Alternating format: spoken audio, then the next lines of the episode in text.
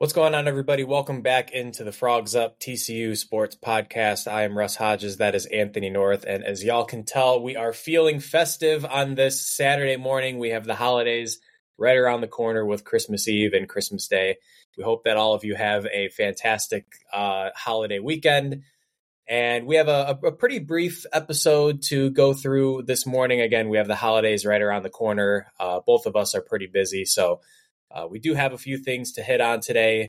TCU football celebrating early signing day on Wednesday, finalizing a large recruiting class that includes over 30 players. We will get into that and talk about uh, what's expected there and what that means for the future of the program. We have some holiday hoops to talk about. TCU traveling to Hawaii for the Diamond Head Classic, uh, picking up a big win over Old Dominion, and then falling in the semifinals to Nevada last night, uh, the women's program, fulfilling my prediction of closing out non conference play unbeaten, picking up two big wins over Omaha and Mount St. Mary. So we have all of that uh, to cover on today's episode. As yes, I've got my uh, Santa leaving a present in the chimney ugly Christmas sweater on, uh, one of my favorites. Um, every year I try and pick up a new ugly Christmas sweater to to wear to the family parties and the the white elephants and uh, my Christmas plans are going to be pretty low key. Got a lunch tomorrow with some of my aunts and uncles on my mom's side, and then uh, just going to stop by my folks' house on Christmas Day. Got my grandma coming over, and we'll do another lunch there. So my my plans are going to be pretty low key. Anthony, how about yours? Yeah, out here in Tennessee with the family. So trying to go to the Titans game on Sunday. Um, that'll be fun. I think the weather's going to be nice here, so at least whether the Titans play well or not, at least it'll be good time having the kids out there and um, hanging out with family and just doing the whole Christmas magic. Uh, it, will be a really great time all being together and yeah, hope all of you are having wonderful holidays as well and um, that you know the the TCU presence under the tree and you know all the, all your presents your Onit Athlete cards and your uh, your Charlie Hustle shirts all are well received uh, as Christmas gifts as well. It's really weird right now up in the Chicagoland area. It's I mean, in my place, I don't have many Christmas decorations, so it doesn't feel too Christmassy here. But it's been like 40 degrees, almost 50 degrees here over the last week. And I think we've had maybe one actual snow all winter. It's been a really kind of a bizarre winter so far up here. I don't know what it's what it's like in uh in, in Tennessee, but yeah, we're in the 50s. We're gonna it's gonna be in the 60s tomorrow, Christmas Eve through on Christmas, probably 60s, which is yeah, it's crazy. Normally it's we've had white Christmases here in the past, so mm-hmm. it's it's an especially warm Christmas, I think, across the country this year.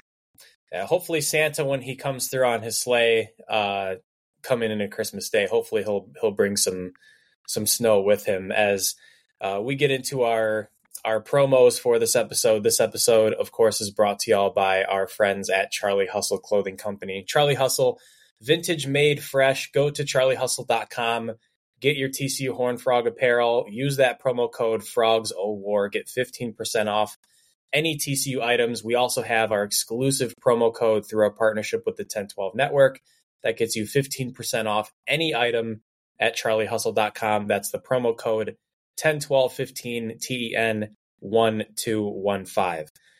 Yes, Christmas is right around the corner, but if you need a last second gift, last second stocking stuffer, go to Onit Athlete and get your TCU Horn Frog trading cards. We have affiliate links posted to our Facebook and our Twitter at Frogs of War and also our website, frogsofwar.com.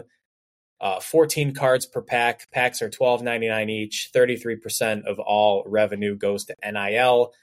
Uh, support the TCU football program, support the student athletes, and uh, get that last second stocking stuffer before Santa comes to town in a couple of days here. We also have our PrizePicks promo code for daily fantasy sports. Use that promo code FROGS12, FROGS12. That gets you a 100% deposit match up to $100. TCU football celebrating a big early signing day, an early Christmas present for Sonny Dykes and the crew as TCU uh, finalizes commitments with 34 total players. That includes 21 players from the high school JUCO ranks and 13 transfer portal additions. Every transfer except for one has signed so far. The only one who has not is San Diego State offensive lineman Cade Bennett, who is still committed.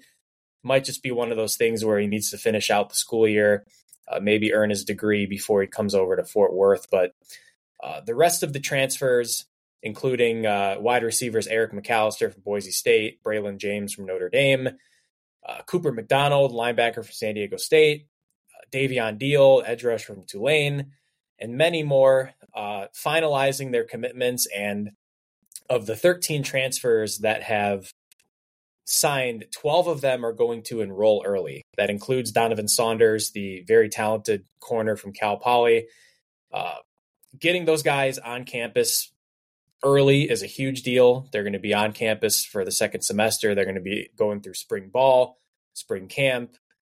Big deal uh, as TCU looks to sort of rebuild this roster and bounce back from a, a really disappointing 2023 season of the high school JUCO players. Nine of them are going to be on campus early as well. Uh, TCU signing all of its high school JUCO commits. That includes four-star receiver Jakyle Baker, four-star quarterback Hauss Hejny, who led the Aledo uh, football team to a state championship this year. Uh, four-star running back Jeremy Payne, Nate Palmer, who's a borderline four-star running back. Six offensive linemen signed in this high school JUCO class as well, uh, in, in, addition to quite a few defensive backs. So, all in all, uh, a pretty impressive group of players. Sonny Dykes had a press conference a few days ago, spoke to the media about this class, and as it stands right now, the number four ranked transfer class in the country. Only Colorado, uh, Louisville, and Ole Miss are better at this point. Uh, 14 total transfer additions for TCU. Uh, as a whole, the class is right around top 30. Uh, but in the Big 12, specifically, it is one of the best recruiting classes of all the teams in the conference or all the teams that will be coming to the conference next season. Yeah, obviously, it's very exciting to get these guys in. I think that the Big 12 clearly was a big player in the transfer marketplace. Um, obviously top ranked Colorado, and then TCU and Texas Tech both in the top five. Um, Arizona, State and Houston right there in the top 10.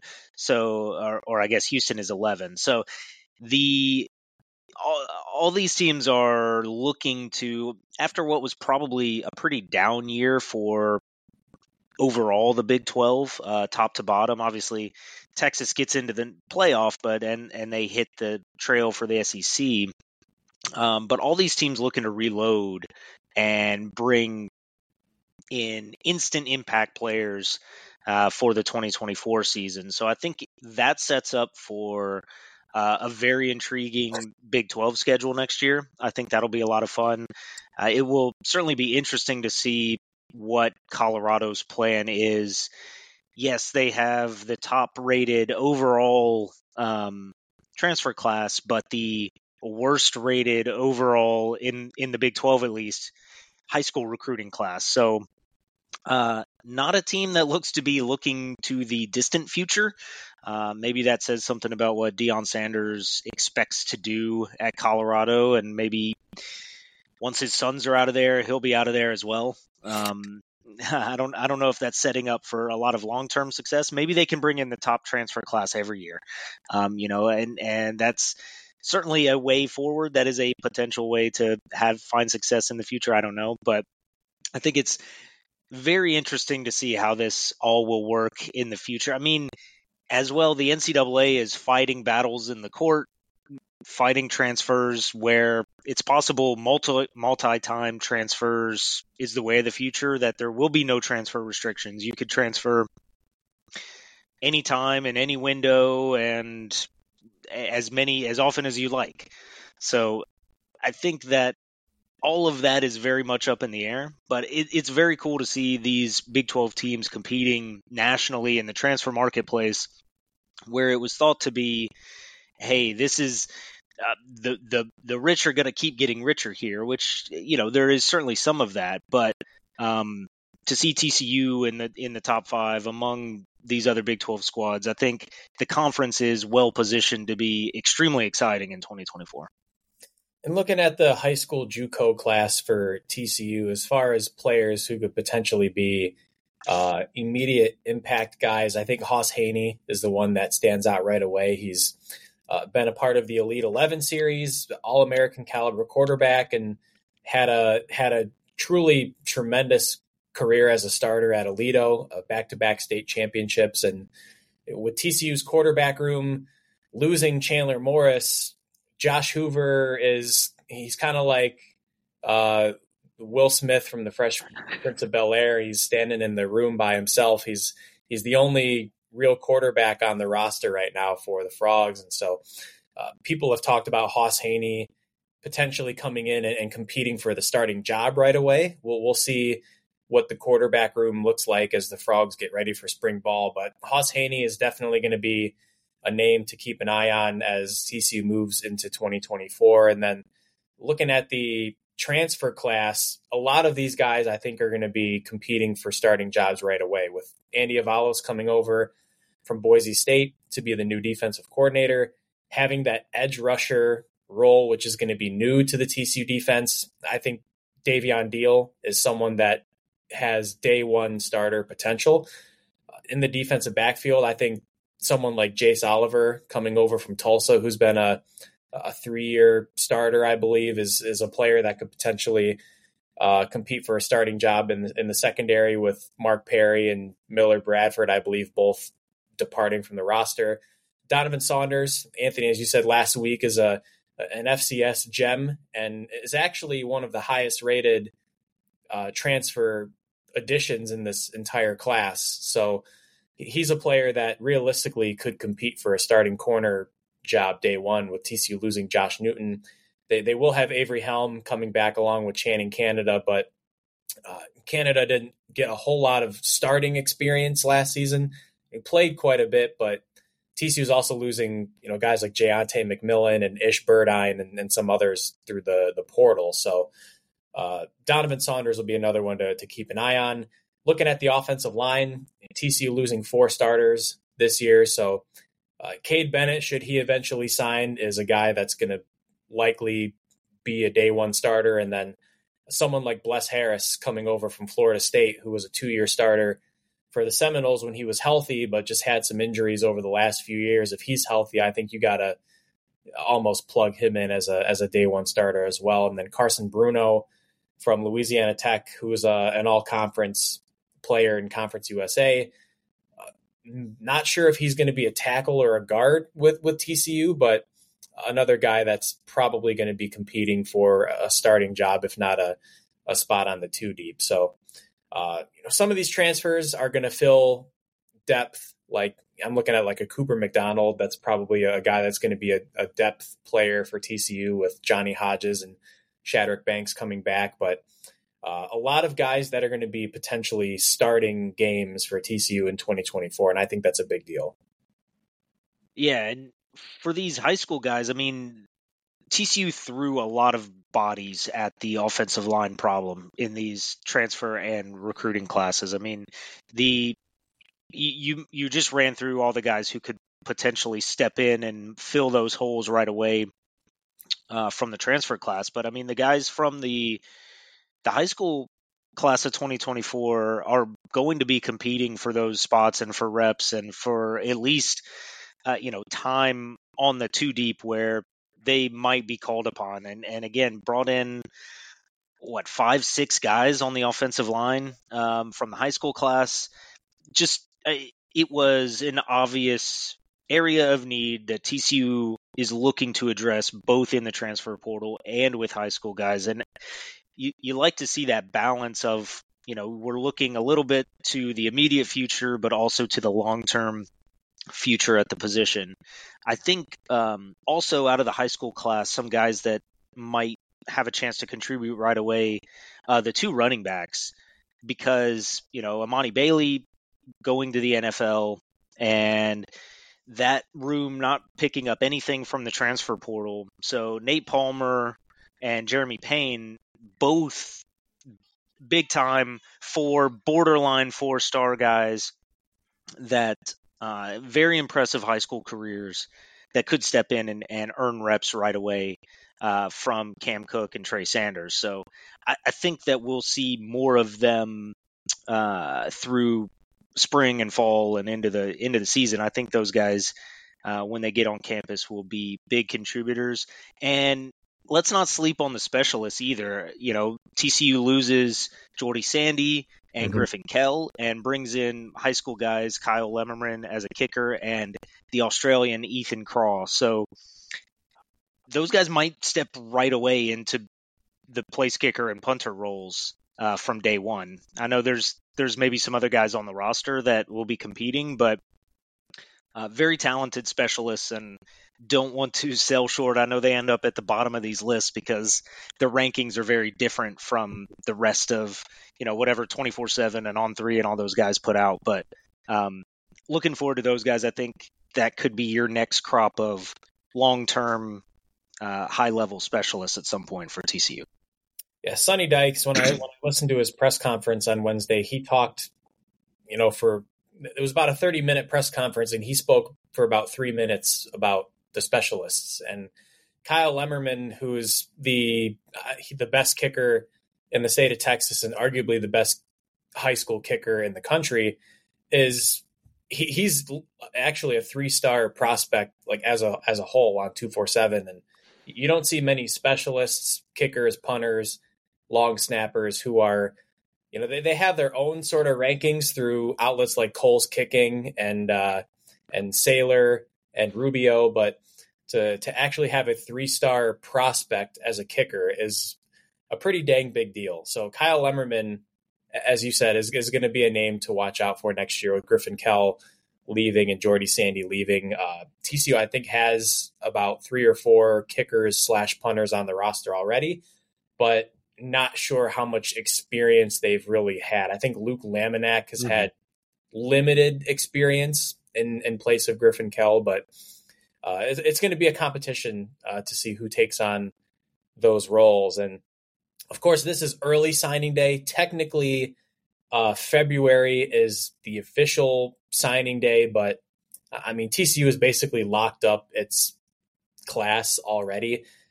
Is it possible that the Frogs maybe add a couple players over the next few months? Yes, but um, I think we'll see.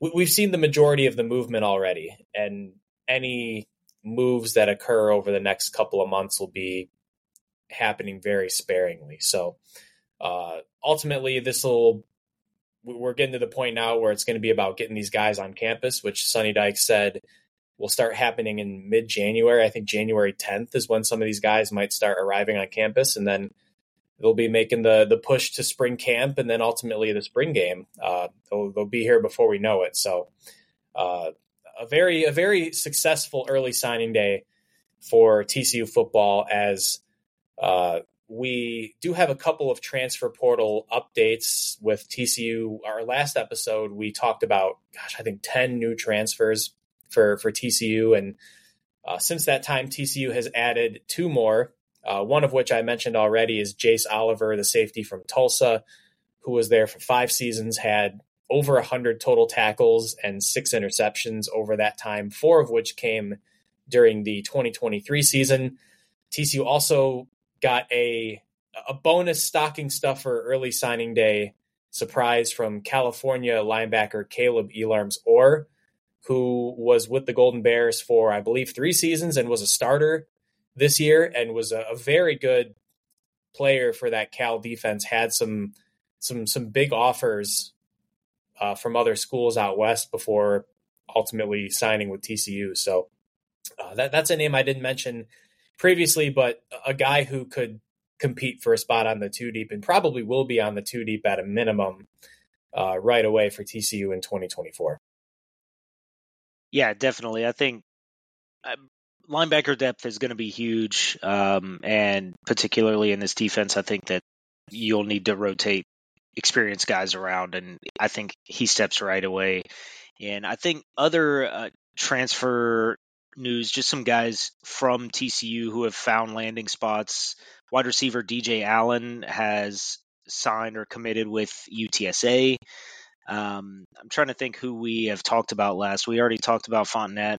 Um, yep. There's still a bunch of these guys have not yet committed to new locations, so you know I don't know if that's they haven't found uh, you know the offer that maybe they were hoping for or you know if there's some consideration of returning to TCU if there's still a spot available. Uh, the big one was Cordell Russell going to Colorado. We may have talked about that before but he's you know that contributed to their nation leading transfer class and I think they have high high expectations for him just as TCU fans and the TCU staff did with the Horn Frogs. So he'll be staying in the Big 12.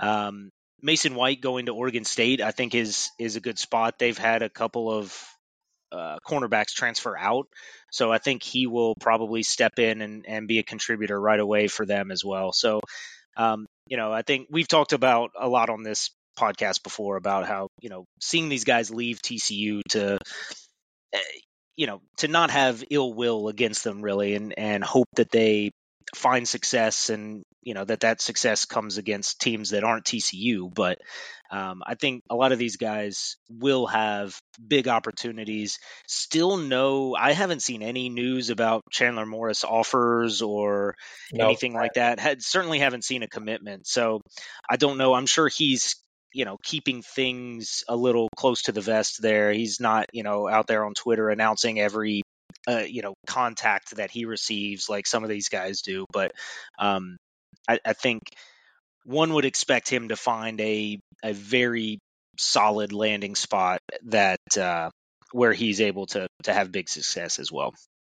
Yeah chandler morris entering the portal you know kind of late uh, with the early signing day deadline in comparison to when he entered the portal. I don't think there was really a lot of time for teams to get him, you know, signed right away. So that'll be something to watch as we move closer to to February is where Chandler Morris winds up, and uh, I'm sure there'll be some some Power Five programs and uh, top level G five schools reaching out to him. So uh, we'll we'll see where he winds up as we go ahead and wrap up our football discussion this morning and transition into our basketball items. Some holiday hoops going on as TCU men's basketball travels out to Hawaii for the Diamond Head Classic. This is an eight team tournament, three games guaranteed as TCU opened up the tournament on Thursday with a thrashing of Old Dominion, a program that's really kind of struggling right now. I think they're like three and eight or four and seven, something pretty bad. But TCU came out and took care of business handily in this game. Third time the Frogs have gone over 100 points this season, a new season high in scoring. The final score 111 to 87 as TCU cruises in the first round of the tournament. Uh, the Chuck O'Bannon game, we might call this, is he has 25 points off the bench. He goes 8 of 10 from the field. He makes six three pointers. Uh, all in all, a, a, really good game from him. And he's shown this in the past. I mean, every once in a while, it seems like Chuck O'Bannon just uh, breaks out of his cocoon and emerges as a butterfly. And, and I think in this game, TCU had nine three pointers made, and he made six of them. So he's he's a real difference maker for for TCU when he and we've seen it in the tournament in the past. I mean, when Chuck O'Bannon is making three point shots, this is a very different TCU team because this is a TCU team that frankly is not good at shooting three pointers. Right now, after the loss to Nevada, TCU is only shooting just over 32% from three point range, which uh, if you're if you're able to get that kind of performance from Chuck O'Bannon, that makes a, a huge difference. But everybody was was good in this game. TCU forced 16 turnovers. They scored uh, 21 points off turnovers, 23 points on the fast break. And, you know, many of Old Dominion's points toward the end of the second half came in, in garbage time. So uh, a good game for TCU to tip off the tournament. And then that put the Frogs in the semifinal round, which was held last night. TCU taking on Nevada. A really important game for potentially adding a feather to the cap in building an NCAA tournament resume. Nevada came in 10 and 1 uh, on a really good start as well. Unfortunately, uh, this game, after the first 10 minutes, was really not very close. Uh, Jamie Dixon was teed up twice in this game. He was ejected, was not happy with the officiating. They were calling things very soft throughout this game. 47 fouls were called in this game against both teams. Nevada 21, TCU 26. Uh, both teams shot hella free throws in this one. Uh, TCU was actually really, really good from the free throw line. I think they shot almost 90% from the free throw line in this game. But uh, TCU was really struggling to make perimeter shots in this game. And Nevada was able to build up a 12 point lead at halftime. It was 48 to 36 at halftime. And the second half, I mean, was just kind of a steady TCU couldn't get within eight.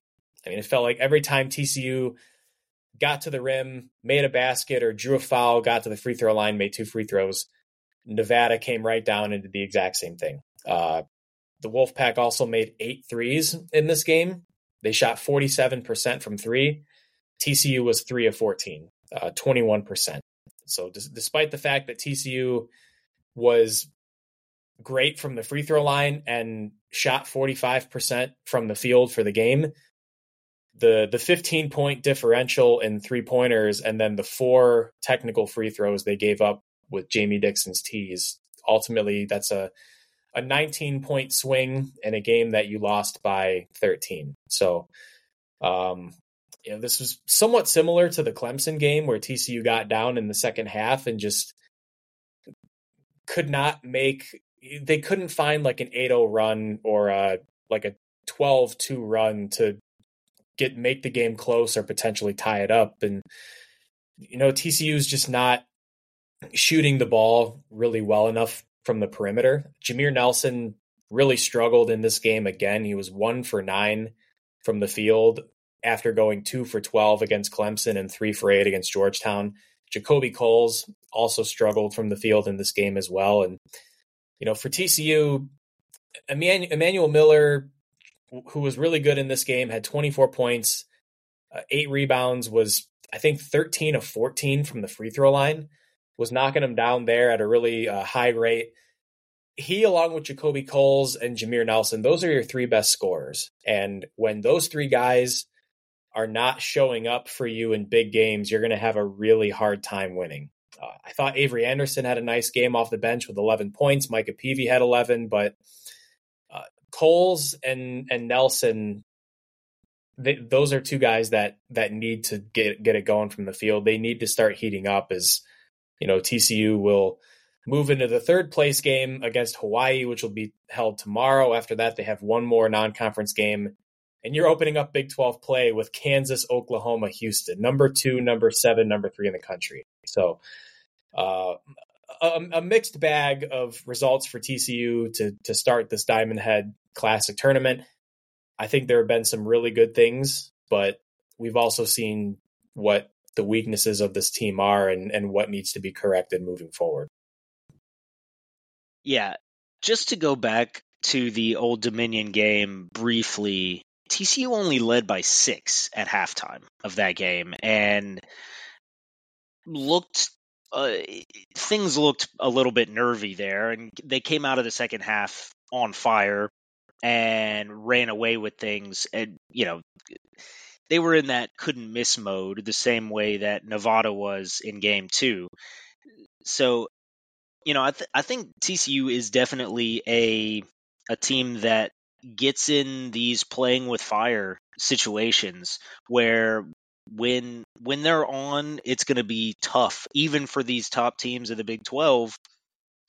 They're gonna they're gonna be fighting, but when when they're off, when Jameer Nelson is as off as he was in the Clemson game and in this Nevada game, I mean, I, I, it almost gives TCU no chance against a capable team. Um, you know, his, the allowing points off turnovers and um, and and I don't know if he's just got a full green light from Dixon to just to just go and shoot.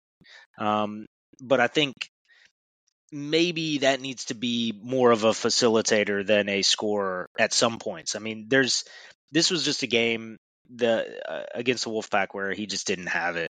Um, and and I guess TCU as a whole didn't really have it, but you would have liked to see more of the distribution there. Get Miller more involved, get Peavy more involved, get these guys.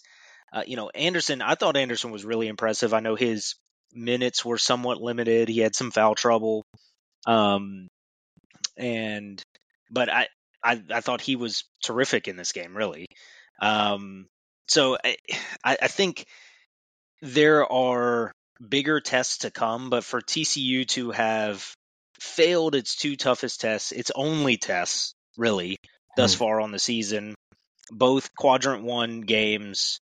Um, you know, it doesn't kill you in the resume. You know, they didn't drop any. They have not yet dropped any of the uh, real stinkers on their schedule, but um, to have these two opportunities in the non-conference teams that you're going to be fighting for seeding, fighting for bubble spots. I mean, right now TCU uh, fell out of the top 50 in the NET after the, after this loss, which TCU would not be in the NCAA tournament today. Hmm. Um, mm. I think that's pretty clear. So TCU has a lot of work to do um, to get back to where it needs to be. And obviously, we'll have tons of opportunities to through the Big 12 schedule. Um, but the question will be can they take advantage of those opportunities? Because the two that they've seen so far have both resulted in pretty ugly losses. Mm-hmm. Yeah, and looking at some of the numbers for this TCU team, TCU is arguably the best team in the country on the fast break, and TCU's field goal percentage when you look at the season and uh, let's let's start with some positives here. TCU's free throw shooting has been really good after the game last night against Nevada, TCU is shooting over 77% from the free throw line. That's really good compared to where TCU was last season, where I felt like JaKobe Coles was the only dude that could make free throws, uh, particularly down the stretch, and he was a guy coming off the bench. So that's a, a good thing to see. And I think TCU is also attempting more free throws than it did last season because Emanuel Miller is more of your go to guy. He's done a nice job of working around the basket, drawing fouls. Jameer Nelson, uh, same way. I'm, I'm not, I don't think he shot the ball very well against Old Dominion.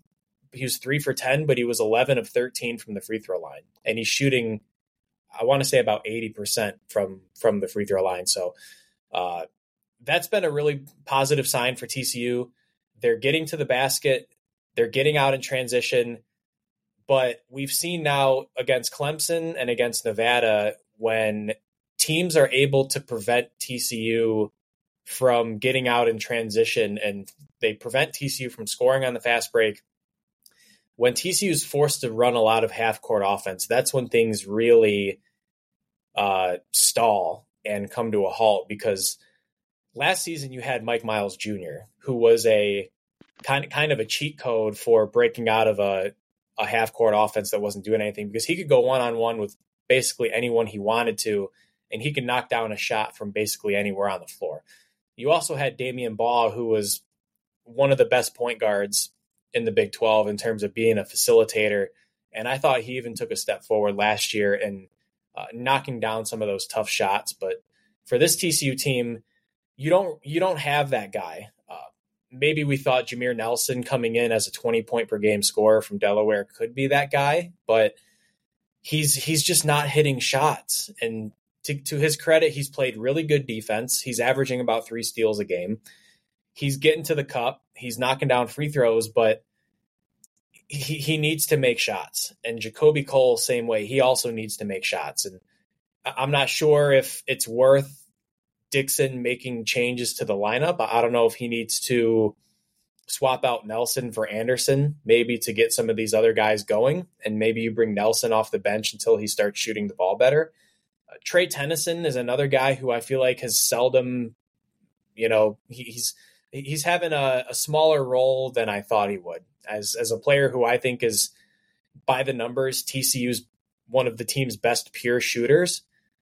I would really like to see Trey Tennyson be more involved and get a little bit more run maybe he's not getting a lot of run because he's not a good defender. I don't know, but I, I would really like to see him get more shots because again, TCU shot 21% from three in this Nevada game and is shooting only 32.4% on the season, despite the fact that TCU is shooting over 50% from the field on the season. So, what does that tell you? That tells you that TCU is getting a lot of their points on shots near the rim because of fast breaks and forcing turnovers, getting points in transition.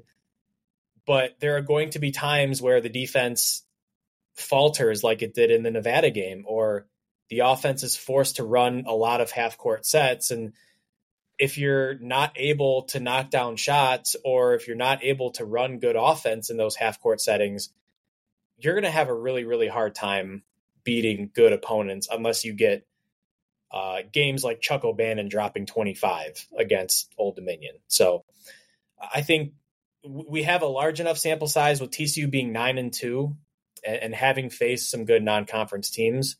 I think we have a, a pretty good sample size so far and a good idea of you know what this team does well and where it struggles and where it needs to get better moving forward. And we'll see if if some lineup changes will will fix that or not. But uh, as I said before, Jameer Nelson and JaKobe Coles are two guys that have to play well against good teams in order for TCU to have any chance to win.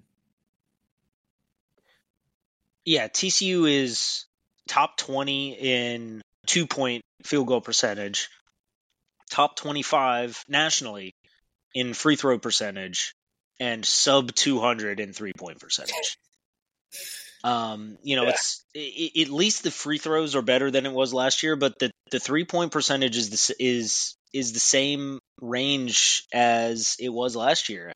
I mean, when you when you're sub 200 and you're defensively allowing a, a sub 200, you know, you're you're one of the you're sub 200 defensively against the three point shot.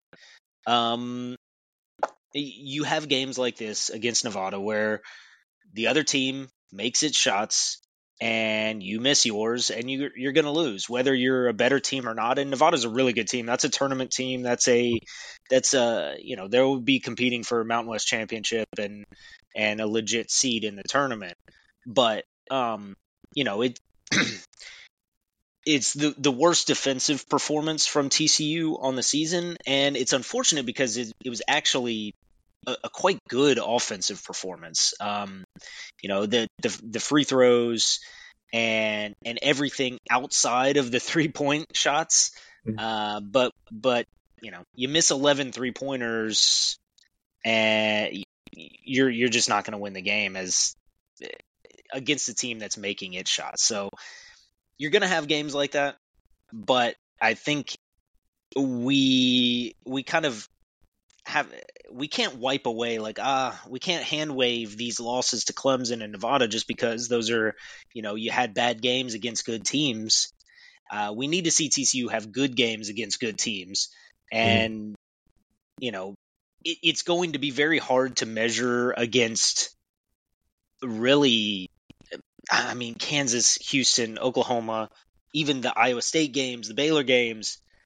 It's it's going to be a gauntlet, and things could really spiral here. I don't. I think Jamie Dixon is too good a coach. The talent on this roster is too good that I don't think that's what's going to happen. But I mean, you start conference play 0 and 3, and things get very worrisome very quickly. So, um, hmm. I mean, we'll find out more about this team over the next couple weeks. And and really, this Hawaii game coming up today is a pretty big game. I mean, it, it counts as a true away game against Hawaii. So a, a win there that you know, if Hawaii has an okay season, it could be a, a good little mark as a, a, quad two or high quad three win on the resume. So I think it's one TCU cannot be messing around with Hawaii. Hawaii can absolutely come out and, and catch the frogs. So I think it should be a fun one, but uh, it, it, counts as a good opportunity to bounce back here against against the Warriors.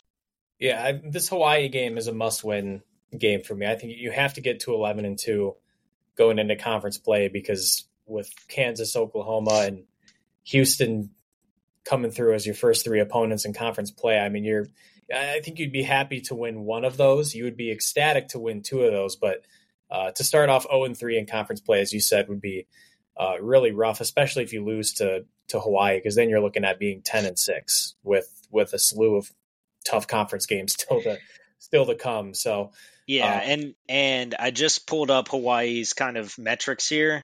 Uh, they are they shoot five percent from three point. One of they're going to be one of the better teams in the country there, uh, and they defend the three at an extremely high rate, uh, allowing only twenty seven percent from their opponents. So this this has a recipe again for another game where TCU can't shoot the three and allows a bunch of mm-hmm. points from the three point line. So it's it's kind of a toss up here. I think it's a huge game. TCU really needs to go out and and exert some power against this team, um, and it's probably going to be, you know, force a bunch of turnovers and get Emanuel Miller to the rim. Uh, mm-hmm. It should be a good one though, and and you know maybe by the time you're listening to this, that game's already happened. So, you know, hopefully we don't sound ridiculous breaking this game down and and TCU just runs away with it or something. That would be great. But um, you know, I think if uh, if you have a chance to catch the Hawaii game today, it should be a real good test for TCU. Yeah, make sure you get this listen in uh, today before the Christmas Eve and and Christmas Day, Christmas Day holidays. As uh, we'll go ahead and, and transition here into our final TCU hoops item of the morning. The TCU women's basketball team extends its historic winning streak to 13 games, the longest winning streak in program history. TCU closing out non conference play uh, Wednesday and Friday with games against Omaha and Mount St. Mary's. Two, you know, weaker non conference opponents. Uh, TCU coming out, taking care of business, dominating both of these games, really. Uh, Sedona Prince was tremendous in both of these games a 27 point double double against Omaha on Wednesday and a 22 point, I believe, 15 rebound double double in the game against Mount St. Mary's yesterday. TCU uh, cruising over Omaha on Wednesday, final score of 96 to 69. Madison Conner, I believe, had about, I think she had 19 points or so in that game. Jaden Owens had a 14 point, 10 assist double double, continues to facilitate at a very high level for the Horn Frogs, who also crushed Mount St. Mary's last night, 87 to 34, the final score, and I, I believe it was 71 to 17 after three quarters. TCU had a 25 to 0 run in this game. They outscored Mount St. Mary's 31 to 3 in the third quarter. Again, Sedona Prince dominated. Agnes Emma-Nnopu had 15 points and 10 rebounds for a double double. Uh, Aaliyah Roberson got the start. Jaden Owens didn't play in this game. It was just a scheduled off day to, to get some rest as TCU will get into conference play now at 13 and 0 on the season and ranked in the top 25 as the number 25 team in the country. And uh, really happy to see Sedona Prince close out non conference play with two really big games. I mean, she's been basically a walking double double for TCU during non conference play. And I'm excited to see how she stacks up against some of the uh, some of the front court players in the Big 12. And the same goes for Madison Conner, who is uh, knocking down three pointers at a historic pace for TCU and ranks as one of the best shooters in the country still. Excited to see what she can do against some of these guards in the Big 12 conference. And then Jaden Owens, distributing at a very high level. Uh, has had multiple double double points, assist games for TCU so far. Very interested to see how she stacks up uh, against the Big 12 uh, after coming over from Baylor this season. So, congratulations again to Mark Campbell, staff, and and the Lady Frogs on uh, an unbeaten non-conference slate. Uh, I did not jinx them. I I, I knew this was going to happen. They, they were just they're they're playing so well right now, and it just seems like every new player that has come in, all five starters are transfers who were not on the team last season, and for all of these players to come in and find their roles and execute their roles the way they have. You know, Madison Conner is is the scorer and the shooter. Sedona Prince is the low post dominator. Agnes Emma-Nnopu is one of your best rebounders. She plays great perimeter defense. Uh, Una Jovanovic is a nice complementary guard. She can be a, a complementary facilitator. Jade Owens as your lead guard is is playing extremely well. So it's it's not often that you you have a lineup consisting of entirely new players who have never played with each other before and they come in with one preseason camp and you you come out 13 and 0 in, in non-conference play. So you know, even though you you may not have faced the the toughest opponents, just the, the margin of victory in some of these games is is quite staggering. So it's been really impressive to watch this team, and I'm really excited to see how they can move through the Big 12 schedule. Yeah, just a terrific start to to the new era here for TCU women's basketball. Um, and I think it's the first time in program history to go through the non-conference slate undefeated. So, mm-hmm. You know, setting setting new bars for the program here, and and I think that there are more glass ceilings to break for this this team. Uh, following the win over Mount St. Mary's, TCU is up to number 22 overall in the NCAA NET. Um, and uh, you know, yes, the the opponent schedule has not been the best. TCU ranks as the number 307 non-conference strength of schedule uh, per the NET. So, yeah, you're not playing the the stiffest competition, but you do have a win over Nebraska on, on a neutral. That is a that's a very high level win. Nebraska is number 21 in the NET right now. So, um, for what it's worth, winning games is hard. And even if you're overmatching competition, uh, to run through that schedule undefeated is very impressive. Um, and like you said, very much looking forward to what this team will do in the Big 12, um, where it stacks up in in the Big 12 rankings. It's Big 12 is not maybe as difficult on the women's side as it is on the men's side, but it is still has some of the, the best teams in the country. So should be make for a fun conference slate once that starts here a week from today against BYU. Uh, just looking back at some of the performances from the non-conference schedule, um, to see where TCU ranks nationally and within the Big 12 on some of this stuff. So, as a team, TCU in the Big 12, first overall in three point uh, field goal percentage and three pointers made per game. Those are number two nationally on three points made per game and number 12 nationally, uh, three, uh, three point field goal percentage.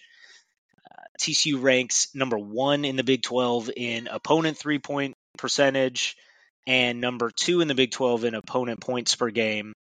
Uh, number one overall in assist to turnover ratio. So TCU really, uh, pretty much across all statistics in the Big 12 is top five uh, points per game, rebounds per game, all of that stuff.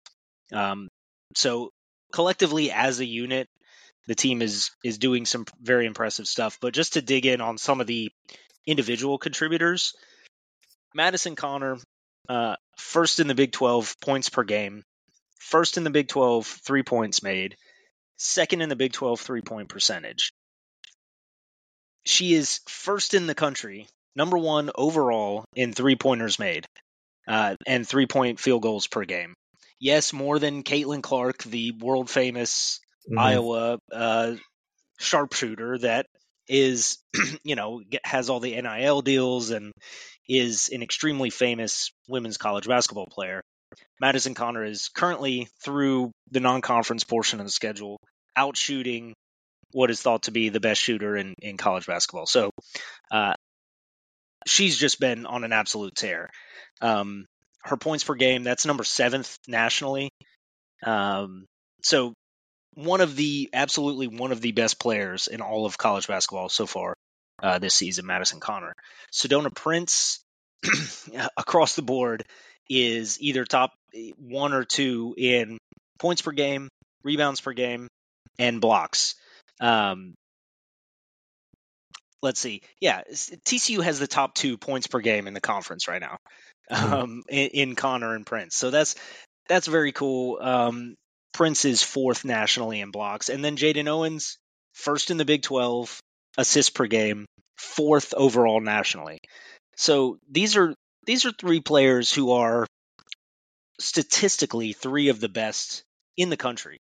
Um, performing at a very high level. Again, the competition is sub 300 strength of schedule, so we got to grain of salt a little bit, but should make for for very exciting things ahead for this program. Mm-hmm.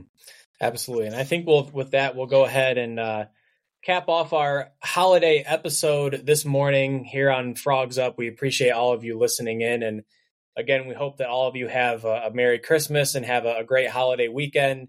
Again, Charlie Hustle get your TCU swag, use that promo code Frogs War, get 15% off any TCU items, or use the promo code 101215 TEN1215 through our partnership with the 1012 network. Get 15% off any item at charliehustle.com. Last second stocking stuffer, go to Onit Athlete, get your TCU Horn Frog football trading cards. Affiliate links are posted to our Facebook, our Twitter, and our website at Frogs of War. And daily fantasy sports, download the PrizePicks mobile app or go to prizepicks.com. Use the promo code FROGS12, FROGS12, get a 100% deposit match up to $100. We appreciate all of the support, uh, all the listeners here on Frogs Up, and also uh, reading our content online at frogsowar.com. We recently uh, updated our website a little bit. Hopefully, the user interface is a little more user friendly now. We don't have links up there that are broken or not going anywhere. Everything is updated now by by sport. You can look up any soccer articles from this past season, any volleyball articles, basketball, uh, football, and more. So uh, give us a view at frogsofwar.com and uh, continue to listen in here on Frogs Up as well. I'm Russ Hodges. That is Anthony North. We will go ahead and sign off for the morning with a Frogs Up. Frogs up.